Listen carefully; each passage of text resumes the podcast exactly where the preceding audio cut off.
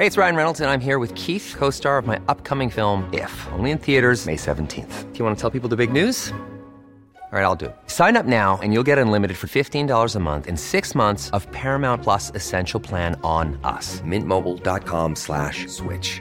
Upfront payment of $45 equivalent to $15 per month. Unlimited over 40 gigabytes per month. Face lower speeds. Videos at 480p. Active Mint customers by 531.24 get six months of Paramount Plus Essential Plan. Auto renews after six months. Offer ends May 31st, 2024. Separate Paramount Plus registration required. Terms and conditions apply if rated PG. Hiring for your small business? If you're not looking for professionals on LinkedIn, you're looking in the wrong place. That's like looking for your car keys in a fish tank. LinkedIn helps you hire professionals you can't find anywhere else, even those who aren't actively searching for a new job but might be open to the perfect role. In a given month, over 70% of LinkedIn users don't even visit other leading job sites. So start looking in the right place. With LinkedIn, you can hire professionals like a professional. Post your free job on linkedin.com slash people today. Hey there, it's Michele Norris. I'm host of a podcast called Your Mama's Kitchen. When I travel, I'm usually looking for a way to find a taste of home when I'm not at home. And one of the things I love to do when I am at home is entertain. And Airbnb allows me to do that. When I was in California recently, I rented a house that had a great kitchen. And when we were sitting around the table, we're all thinking, we're in someone else's house. Someone could be in all of our homes as well. If you have a home, but you're not always at home, you have an Airbnb. Your home might be worth more than you think. Find out how much at airbnb.com/slash host. Just a heads up before we begin this episode contains graphic references to acts of violence and language that might not be suitable for young people. Listen with care. Previously on Very Scary People. The police arrest and interrogate the only living member of the DeFeo family, Ron DeFeo Jr. And not long after, the man who lost his entire family in a single evening became suspect number one. After hours of questioning, Ron Jr. confessed to killing them all. But then his story shifted a few times. So it would be up to a New York jury to decide the fate of Ron Jr.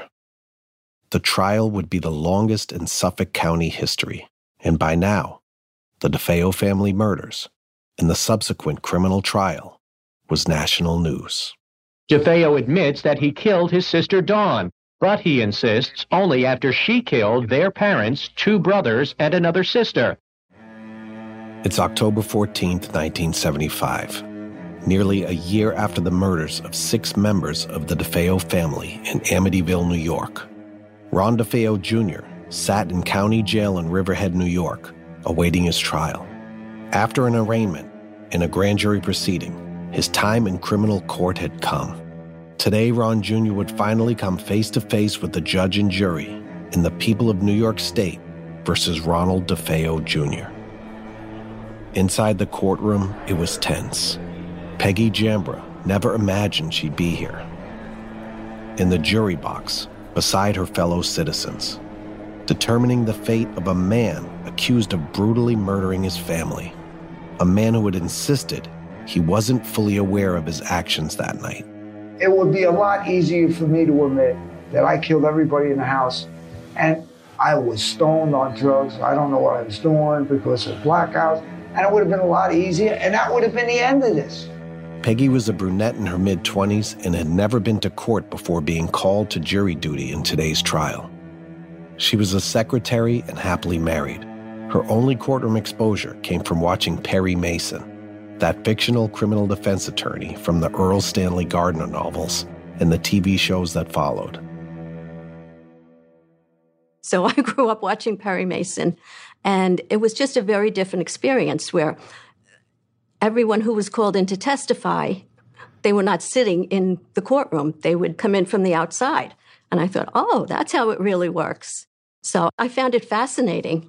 There were quite a few elements of this trial that wouldn't end like a Perry Mason episode, Peggy would soon discover. As she watched Ron Jr. enter the courtroom, she realized he was nearly her age.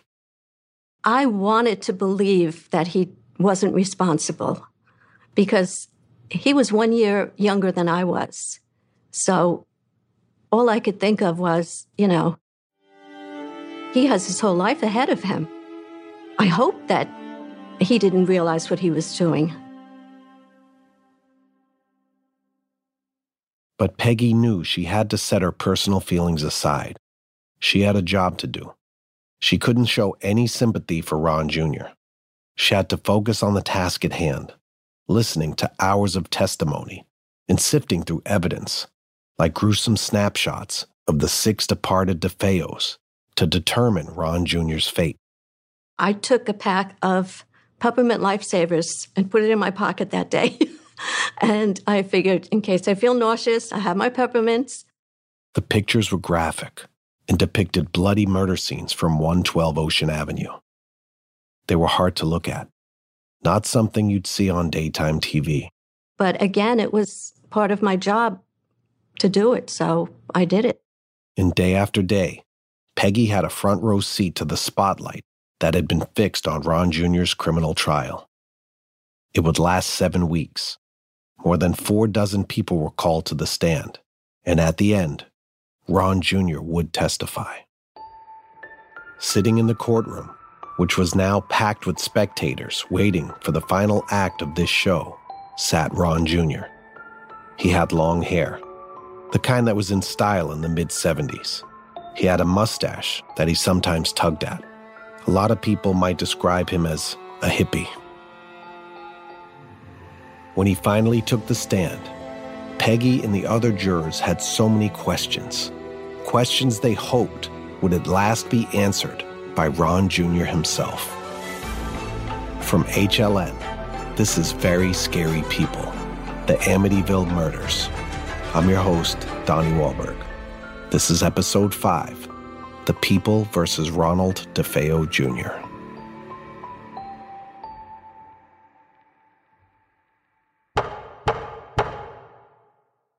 It was a highly anticipated trial, heard at the New York State Supreme Court building, a looming column structure in Riverhead. The media covered the trial day in and day out. And from day one, walking into the courtroom with his lawyer, it was clear that Ron DeFeo Jr. was a bit off. He seemed blase about being on trial for murder, disinterested in the whole affair. Each day, he wore the same outfit green pants, brown shoes, a green houndstooth jacket, and a yellow shirt that remained open at the neck. Journalist Laura DiDio was there. In the courtroom, they cleaned him up, but he would also sit there staring straight ahead. He would glare at people. So I referred to it at the time as Charles Manson light because, of course, Charles Manson made sure, you know, he glared at people so Ronnie would also do that with his friends. He would try and adopt this tough guy persona. You know, don't mess with me, I'm going to get you. Ron Jr. was up against a tough to beat indictment six counts of second degree murder. And Gerald Sullivan, the assistant Suffolk County District Attorney, wasn't messing around. From the minute he filed the indictment and entered the courtroom, he insisted Ron Jr. knew exactly what he was doing when he killed his entire family. And beyond that, Ron Jr. knew what the consequences were of his actions. Sullivan was a shrewd prosecutor. He knew how to win a case, so he kept things light in the courtroom, endeared himself to his audience, the judge and jury, even sometimes made Judge Thomas Stark smile. Ron Jr., on the other hand, remained unfazed. It was unnerving, says journalist Laura DiDio. And the jury took note of all of this too. Um, with with the trial. And these were all middle class people, some blue collar workers, some white collar workers, six men, six women. Makes you wonder what Ron Jr. thought the purpose of this trial was. Did he really want to be found innocent and walk free? He was, you know, he was in court and he was just adopting his his attitude. I'm cool. One day, you know, I'm big bad Ronnie DeFeo Jr. Maybe he thought if people saw him as emotionless, they'd think he couldn't possibly have committed this heinous crime. But instead, Ron Jr.'s aloof attitude in the early days of the trial just seemed to unsettle the people who could determine his fate, namely, the jurors who'd been assigned to his case. Remember Peggy Jambra, the brunette Perry Mason fan? She was the youngest juror. I don't remember when I got the notification, but I remember the day that I was leaving the house to go to, you know, the courthouse. And it came on the radio that they were picking jurors that day for the DeFeo case. And I remember turning to my husband and saying, Oh no, I'm going to be on that case. and he said, Now, what are the odds? But there I was. the first day of the hearing in 1975, Peggy felt uneasy about being in the same room as Ron Jr. And, you know, because he had the right to be there. And it was just, I had never been in a courtroom before. So it was a little, I was a little nervous. I was 25 years old. He didn't look like this mass murderer. And, you know, I took the oath that I wasn't biased either way, and I wasn't. And I just said, let me listen and see what the story is. Peggy took her juror duty seriously. In this criminal trial, she didn't let what was being printed in the newspapers or shown on TV sway her thoughts. Her job was to remain impartial, to hear and consider the facts from the prosecution and the defense. She was so earnest about honoring her solemn pledge to the people of New York that she had her husband cut the articles about the trial out of the newspapers so she wouldn't see them. I didn't want to be influenced by anything. So after it was over, he had this whole, you know, this whole box full of newspaper articles. Ron Jr. had a hard time finding the right team to defend him. The court would appoint him a lawyer, and he would immediately find a reason to fire them. Laura DiDio says he even went so far as attacking one of them. But finally, the clerk of the Suffolk County Court assigned Ron Jr. an attorney that stuck. William Weber, of the law firm Frederick Mars and Bernard Burton. The firm was based in Patchogue, Long Island. Weber was different. He was affable and confident. No one knew it at the time, but Weber would play a profound role not only in the outcome of Ron Jr.'s trial, but in the future of that house where the horrible murders happened at 112 Ocean Avenue. In the legacy, you could say, of the Amityville murders. Here's Laura. William Weber was extremely energetic, and he did more in the first couple of days than Ronnie's prior court appointed attorneys had done in the months before the case. He was a bit more respectful of William Weber. Maybe he thought he had a better shot at getting off. Right off the bat, Weber came in with what he thought was a strong strategy an insanity plea. Weber thought this was the strongest approach to convince a judge and jury to grant Ron Jr. a lighter sentence. Being found guilty of six counts of second degree murder would certainly put him away for life. If his defense team could prove that Ron Jr. was suffering through a mental health crisis the night of the murders, maybe he wouldn't be judged so harshly for killing his family. And it could potentially get Ron Jr. real help. So William Weber, the defense attorney, was trying to establish Ronnie was insane. He didn't realize what he was doing. The prosecution's defense witnesses said, no, he knew what he was doing. He's not insane. They said he had um, an antisocial personality disorder, meaning he didn't like people. But he wasn't Norman Bates. Norman Bates, that serial killer with split personality disorder from the film Psycho. But the prosecution wasn't buying the insanity defense, and their rebuttal was simple. Ron Jr. knew very well what he was doing. They were determined to prove Weber wrong. So they called a forensic psychiatrist named Dr. Harold Zolan to the witness stand. In his testimony, Dr. Zolan said Ron Jr. was a person with an antisocial personality. But the psychiatrist made it clear that Ron Jr. was an adult with the capacity to know the difference between right and wrong, that he understood the consequences of his actions. But Weber wasn't going to give up that easily. So he called a forensic psychiatrist of his own, named Dr. Daniel Schwartz, to testify.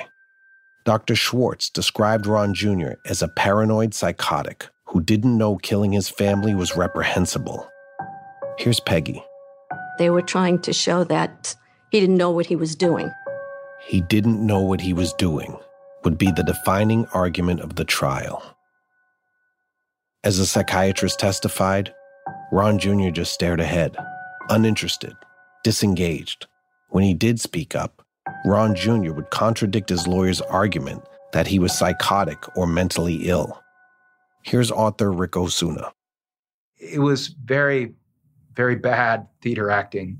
Um, but then he would let it slip like, no, I'm not crazy. I, I, I feel sane, you know, and, and so forth. And, and it just didn't seem like the defense really knew what it wanted. Weber's insanity plea was falling apart. Ron Jr. and his defense team couldn't get on the same page. Laura didn't buy the defense's argument at all. So the insanity defense was, I guess, the best that William Weber could do under the circumstances because he has his work cut out for him. If you're one of the jurors or the spectators or the public, you see those pictures of the four siblings, especially Dawn and Allison. I mean, their faces were collapsed. As we said, vivid and graphic photographs of the late DeFeos Louise, Big Ronnie, Dawn, Allison, Mark, and John Matthew had been entered into evidence at the trial they didn't help Ron Jr.'s case. So, in a desperate move to save Ron Jr., Weber pivoted. He told the courtroom that Ron Jr. killed his family out of self defense. Here's juror Peggy Jambra again. But, you know, we didn't know where that came from. That was like out of the blue that it was self defense. But we knew that it was said that he had stolen money from the, the Buick dealership and his father was going to find out. And so that was part of the motive, too, that he knew he was probably going to go to jail. Remember, right before the murders, it's believed that Ron Jr. stole nearly $20,000 from his grandfather's Buick dealership in Brooklyn. Weber tried to make the case to the jury that Ron Jr. didn't want his dad, Big Ronnie, to find out that he stole from the dealership, so Ron Jr. killed his dad instead. But the prosecution poked holes in Weber's self defense theory, too. Even if Ron Jr. had killed his father, Big Ronnie, over the 20 grand, why would he murder his mom and four siblings in self defense? It didn't add up. Throughout the trial, it seemed like Weber was struggling to string together a coherent story about the events of November 12th and 13th, 1974. And Ron Jr. remained inscrutable. The trial went on for seven weeks. Like we said, more than 50 witnesses testified everyone from Ron Jr.'s relatives to inmates who knew him from his time at the Suffolk County Jail where he'd spend nearly a year awaiting trial. From start to finish, the room on the third floor of the criminal courts building was packed with journalists, Amityville residents, and members of law enforcement. Even Ron Jr.'s extended family returned day after day. In fact, during one of the breaks, I was in the ladies' room and his aunt walked in and you know like we both kind of clammed up and because we knew we couldn't talk to each other. And i just you know walked out very quickly. Because his, his aunt was there every day. And as the days went on the defense and prosecution would go back and forth presenting more and more evidence. From police photographs to the 35 caliber marlin rifle that had been identified as the murder weapon each day, Ron Jr. would sit there and stare straight ahead. Even though his personality was hard to read, he would continue to have the occasional frantic outburst. According to news reports from the time, he threatened to kill his aunt and the assistant district attorney in court. This freaked everyone out the jurors and the spectators, and it certainly didn't help Ron Jr.'s case. When it was time for Ron Jr. to testify, he wouldn't give Weber or the prosecuting attorneys a straight answer about what happened the night his family was killed. Laura DiDio says he blamed this on his poor memory and went back on his confession. Because Ronnie was saying, I don't remember, I don't remember, I can't recollect this. You know, that was that was the testimony. But then, DeFeo testified at his 1975 trial that he did kill his parents, two brothers, and two sisters. yep, when Ron Jr. was called to the stand, he admitted to killing his entire family his mother, Louise, his father, Big Ronnie, his sisters, Dawn and Allison, and his brothers, Mark and John Matthew. Here's Peggy. He never really had any affect. He just sat there until he was called to testify. And then when he testified, he got very, I think he was trying to act a little, you know, like outraged. And, you know, and he said, Yes, I did it. I killed them all. Laura remembers Ron Jr.'s exact words. It all happened so fast. Once I started, I couldn't stop. It happened so fast. Ron Jr. said under oath he killed them all.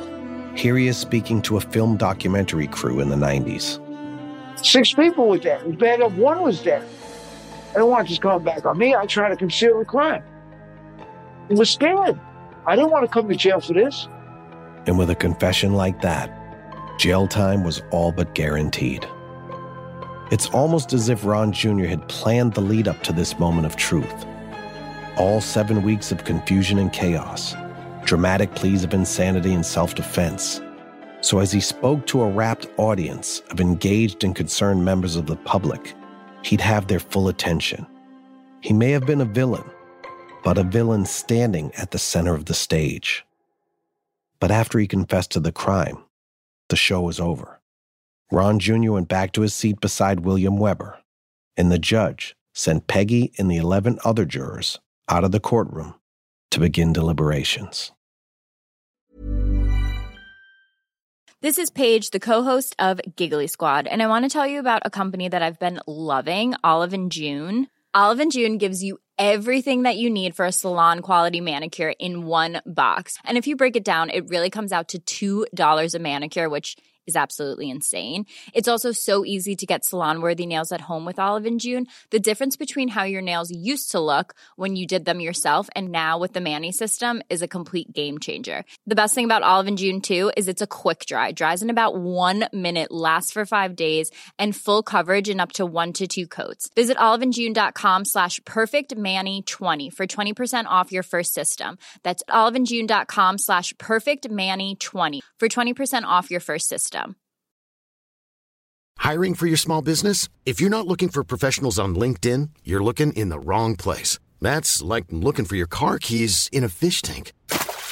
LinkedIn helps you hire professionals you can't find anywhere else, even those who aren't actively searching for a new job but might be open to the perfect role. In a given month, over 70% of LinkedIn users don't even visit other leading job sites. So start looking in the right place. With LinkedIn, you can hire professionals like a professional. Post your free job on linkedin.com slash people today.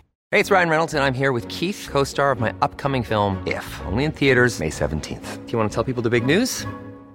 All right, I'll do it. Sign up now and you'll get unlimited for $15 a month in six months of Paramount Plus Essential Plan on us. Mintmobile.com slash switch. Upfront payment of $45 equivalent to $15 per month. Unlimited over 40 gigabytes per month. Face lower speeds. Videos at 480p. Active Mint customers by 531.24 get six months of Paramount Plus Essential Plan. Auto renews after six months. Offer ends May 31st, 2024. Separate Paramount Plus registration required. Terms and conditions apply if rated PG.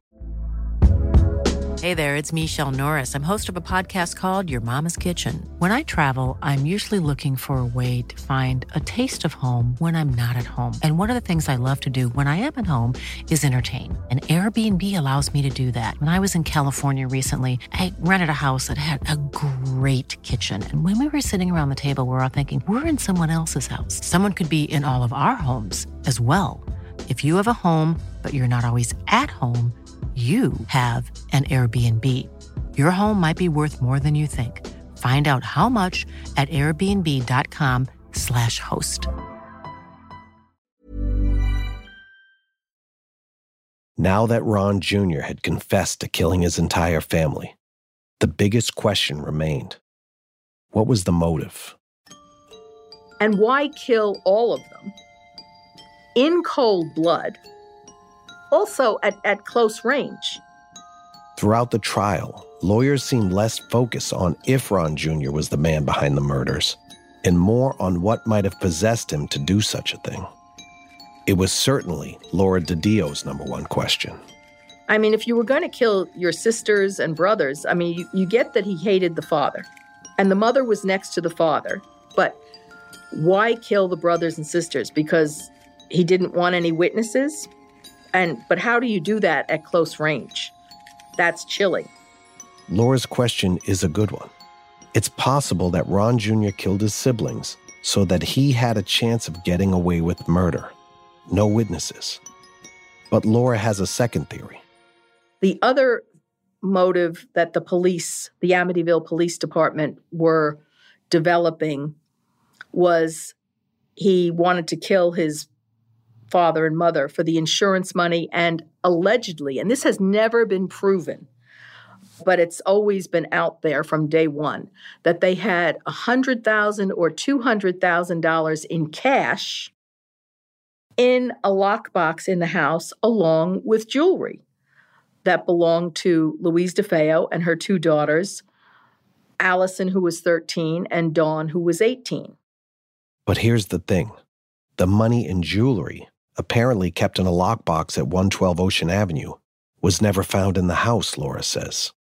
And Sullivan, the prosecutor, never brought in any witnesses who could have shed more light on this theory that Ron Jr. might have killed his family for the insurance money, or for $200,000 in cash, or for family jewels. So the unanswered question of motive remained. After Ron Jr.'s confession, like I told you, it was time for the jury to huddle and decide on a verdict.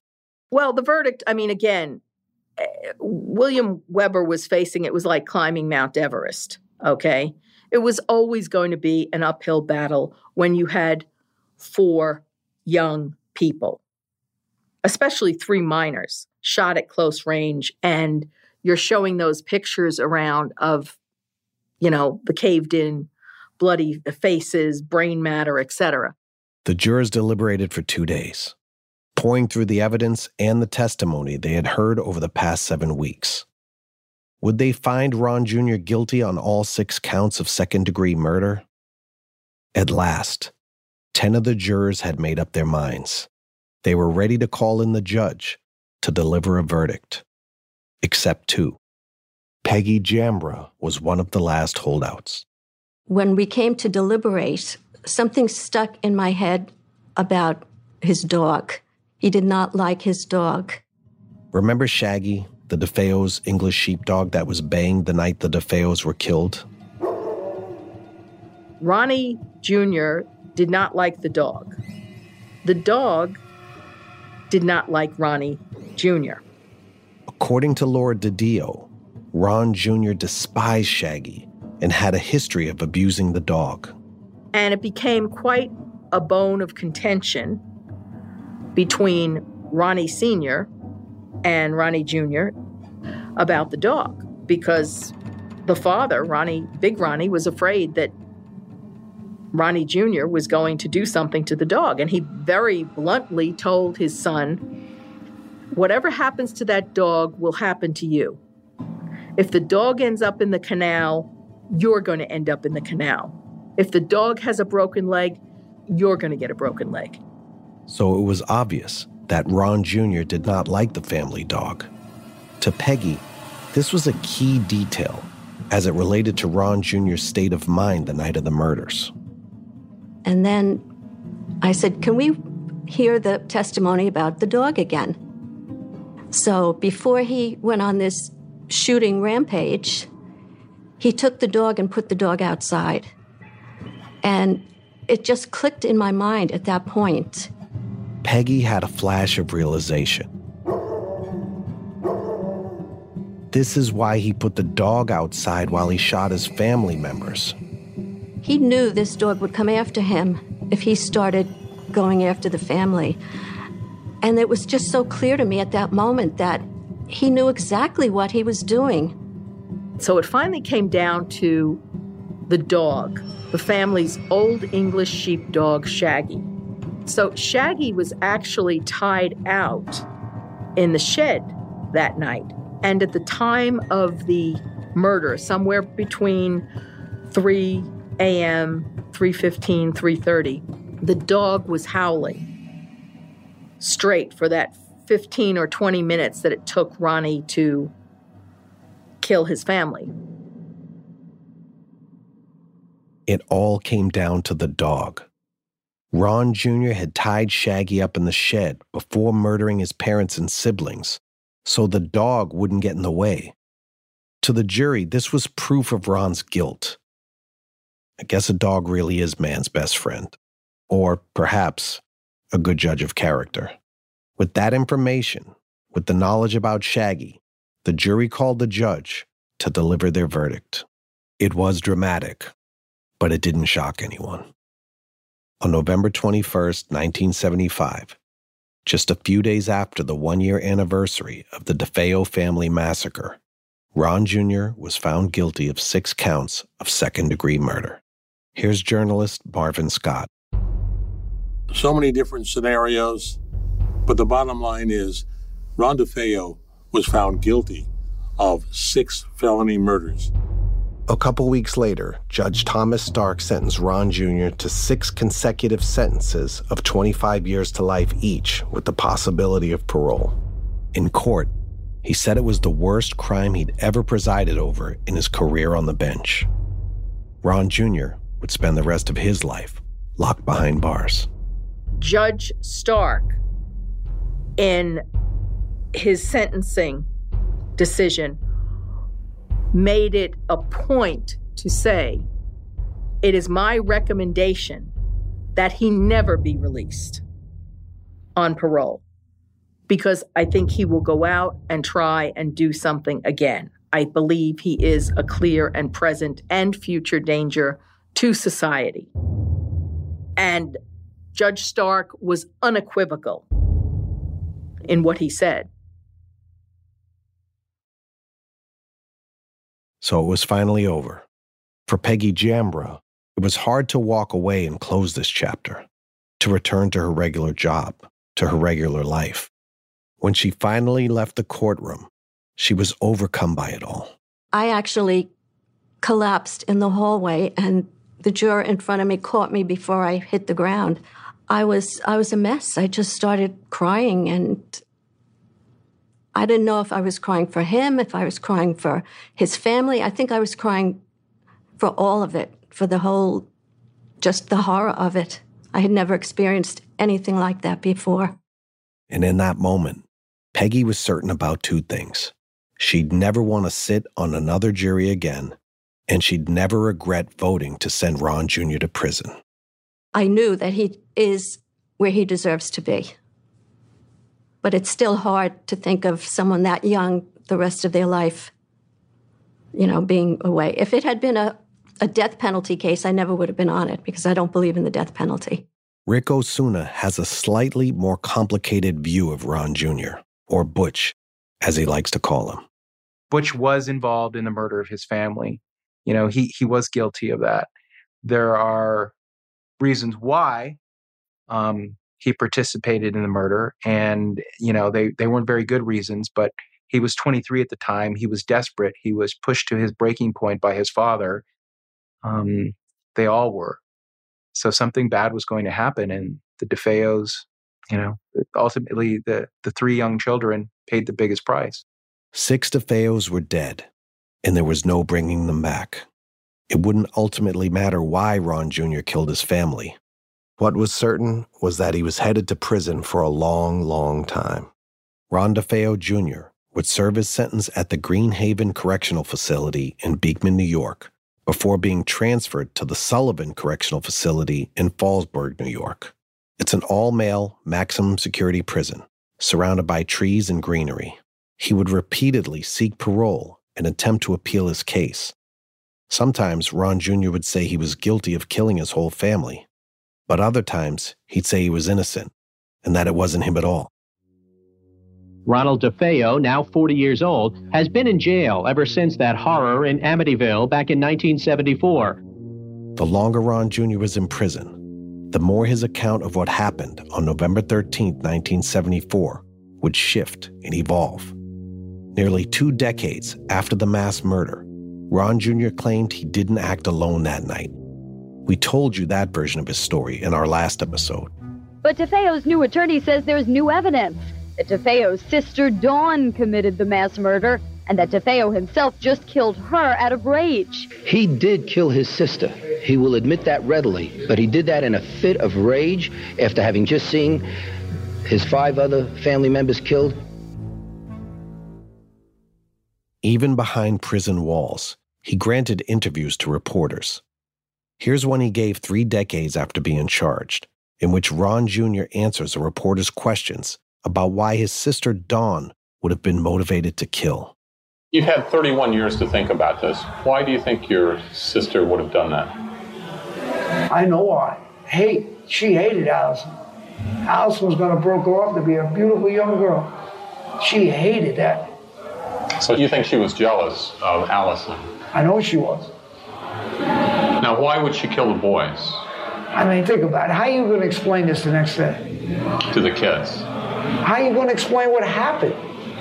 They heard the noise. They heard the gunshots. The neighbors heard the gunshots. So you think it'd be easier to explain with the boys' My death? mother and father, we could have got away with. I mean, so many people wanted to kill him, we could have got away with that. During his time in prison, Ron Jr. made friends with another inmate named Daniel Genis. Hi, I'm Daniel Genis. I'm a writer, I'm a journalist, and I'm an ex con. Daniel's nickname was the Apologetic Bandit because he would rob people and then end up saying sorry. Go figure. Anyway, Daniel came from a pretty stable middle class family. His dad was a writer and his mom worked for a bank. As a young boy, Daniel spent time at Amityville. Daniel was almost 30 years younger than Ron Jr. and had grown up hearing old wives' tales about Ron Jr.'s home on Ocean Avenue, how it was haunted, possessed with demonic spirits. The story stuck with him for years. Daniel fell deep into drug use in college. He says that two years within graduating from NYU, he had a full blown heroin addiction. A year after that, my credit cards ran out, and I still had a $100 a day heroin habit. Uh, being naive and uh, a bit of an amateur, I, I decided, uh, well, what else could I do but, but would try robbery? which is how he earned his apologetic bandit nickname and wound up in prison, where he encountered the man at the center of all those childhood rumors. I happened to be on the med line, and I stood behind them every day for a long time. The med line is where nurses dispense medicine to inmates. He had been pointed out to me by then, completely unrecognizable from the uh, pictures I had in my mind of what Butch DeFeo looked like, because Ron DeFeo looks like a small, skinny, ill man at this point. Daniel often saw Ron Jr., whom he calls Ronnie, picking up a prescription for Oxycontin. Everywhere where, where Ronnie is described as a violent, temperamental, dangerous kind of guy. Now, he was fairly high strung and hyper, but he posed absolutely no threat at this point. Uh, I mean, he's quite short, he's quite slim, and he's unwell. Uh, it's a little unclear what he's what he's sick with, but his medication is ten oxycontins a day, so he he chews them up in the clinic and walks out of there zonked. When Daniel realized this was the Ron Jr., the face of a mass murder he'd heard so much about, he was anxiously looking for an opportunity to talk to him. I guess to Daniel, it felt kind of like running into your favorite movie star at a restaurant. It was nerve wracking, but he knew he had to say hello. But he didn't know how to break the ice in the medline.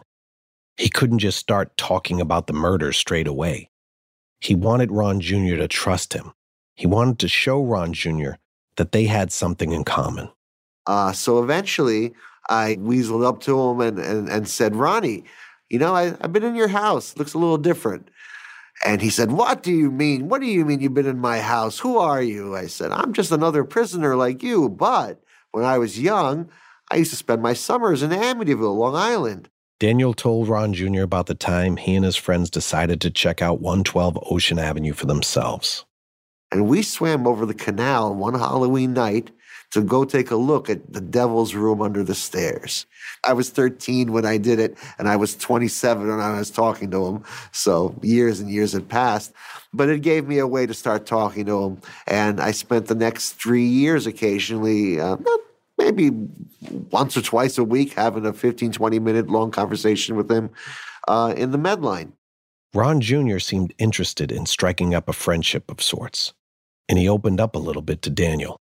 Soon, Daniel started to feel like Ron Jr. was just a regular guy. They sort of built a bond. Daniel felt connected to him. Kind of forgot that this man was accused of killing his entire family. He was just a nice older guy from the same town that I knew as a, as a kid. My grandparents have passed on, so for me, it's very pleasant nostalgia to talk about Amityville. Perhaps what sticks out the most was the last day I spent with Ronnie, where he seemed to admit his crime. Uh, and then immediately tell me that I misunderstood him. Daniel was two weeks away from being transferred to another facility. So he pressed Ron Jr. for more details. And I said, uh, maybe you wanna you wanna tell me what really happened? It was hard to even understand what he was saying. He mutters when he talks. He um, has a big beard, so you can't even see his mouth. But he seemed to be saying, ah, fuck it, they had it coming. And I said, "What? What? They had it coming? So you you did you did do them all? Huh? You, you killed them all?" He said, "Well, I'm not saying that, but I'm not saying I didn't." I said, "So what is it? Did, did, is it Dawn? Is it the mafia, or is it you?" He said, "I don't worry about it." So he kind of said one way, and then he took it back. So maybe Daniel didn't get new information about who was responsible for the murders that night but he felt he had uncovered something else. Outside and inside the prison walls, Ronnie had fans, fans like him. And the story of the DeFeo murders was evolving in an unexpected way. Ronnie DeFeo. There is a community of people who are really into him. So, what does that mean? First of all, there's buyers of artifacts, Ronnie DeFeo artifacts. Every time Ronnie went to a visit in prison, he would have to leave his ID card with the cops. When he would leave to uh, go back to the cells, the cops would say, Hey, sorry, we lost your ID card, but you don't have to pay $2 to get a new one. Just tell Joe uh, we got you. And he would go get a new ID card. This is because of eBay, because those ID cards are worth enough money on eBay that uh, the, the, cops would pocket them and uh, and sell them. Daniel says Ron Jr. embraced his newfound fandom. He even went so far as selling locks of his hair by mail. Once he even let out a big breath into a plastic bag and shipped it out in a manila envelope. Ron Jr. also had a new hobby in prison. He began painting, and yes, people bought his paintings too that's an unpleasant fact of life, but there's enough morbid people in this world to spend good money on, on things like this. And Ronnie has no problem benefiting from that. In prison, Ron Jr. was a hotshot. He was a celebrity, and he knew it. But over time, the outside world forgot about Ron Jr. Back at 112 Ocean Avenue, where all seven DeFeos once lived, the Dutch colonial home was returning for a second chapter. Everything points to one thing that that house was infested by something that comes from the bowels of the earth. The only thing about that house that's haunted was Ron DeFeo. He's the haunted individual, not the house. The house would become a bonanza for moviegoers and crime junkies. It was a character unto itself, one that played the starring role in many books and movies about the occult. You're probably familiar with them. So much of the story's facts have been overshadowed by eerie fiction. Tragic murder became a never ending series of haunted house movies. The idea that 112 Ocean Avenue was haunted came about, in part, by a seance that was held in the Amityville home. The seance would reveal something about Amityville that felt unfathomable and rewrote the legacy of the infamous house. Story got bigger and more embellished. Ghosts flying to levitating, to doors flying off hinges, to demons, to satanic forces. When you hear this, it's it's incredulous and unbelievable, but they were very convincing in telling the story. But whatever, this story was we were going to cover it. Everybody loves a good ghost story. That's next time on Very Scary People. Very Scary People, The Amityville Murders, is hosted by me, Donnie Wahlberg. It's a production of HLN in collaboration with Neon Hum Media and is based on an original series created by CNN executive producer Nancy Duffy. At CNN, our senior producer is Sabina Ryman. Our producer is Allison O'Brien, and our executive producer is Abby Fentress Swanson. Alexander McCall leads audience strategy for our show, and Jameis Andrist designed our artwork. From Neon Hum Media, our executive producer is Jonathan Hirsch. Kate Mishkin is our producer, and our associate producers are Chloe Chobel and Navani Otero. Our editor is Stephanie Serrano. Samantha Allison is our production manager. Sam Baer and Josh Harn are our mix engineers. Theme and original music composed by Asha Ivanovich. Additional music came from Blue Dot Sessions and Epidemic Sound. Special thanks to Tara Lawrence, Michael Reyes, Courtney Coop, Tamika Balance Kalasny, Ashley Lusk, Robert Mathers, Christian DeChateau, Lisa Namaro, and John Dianora.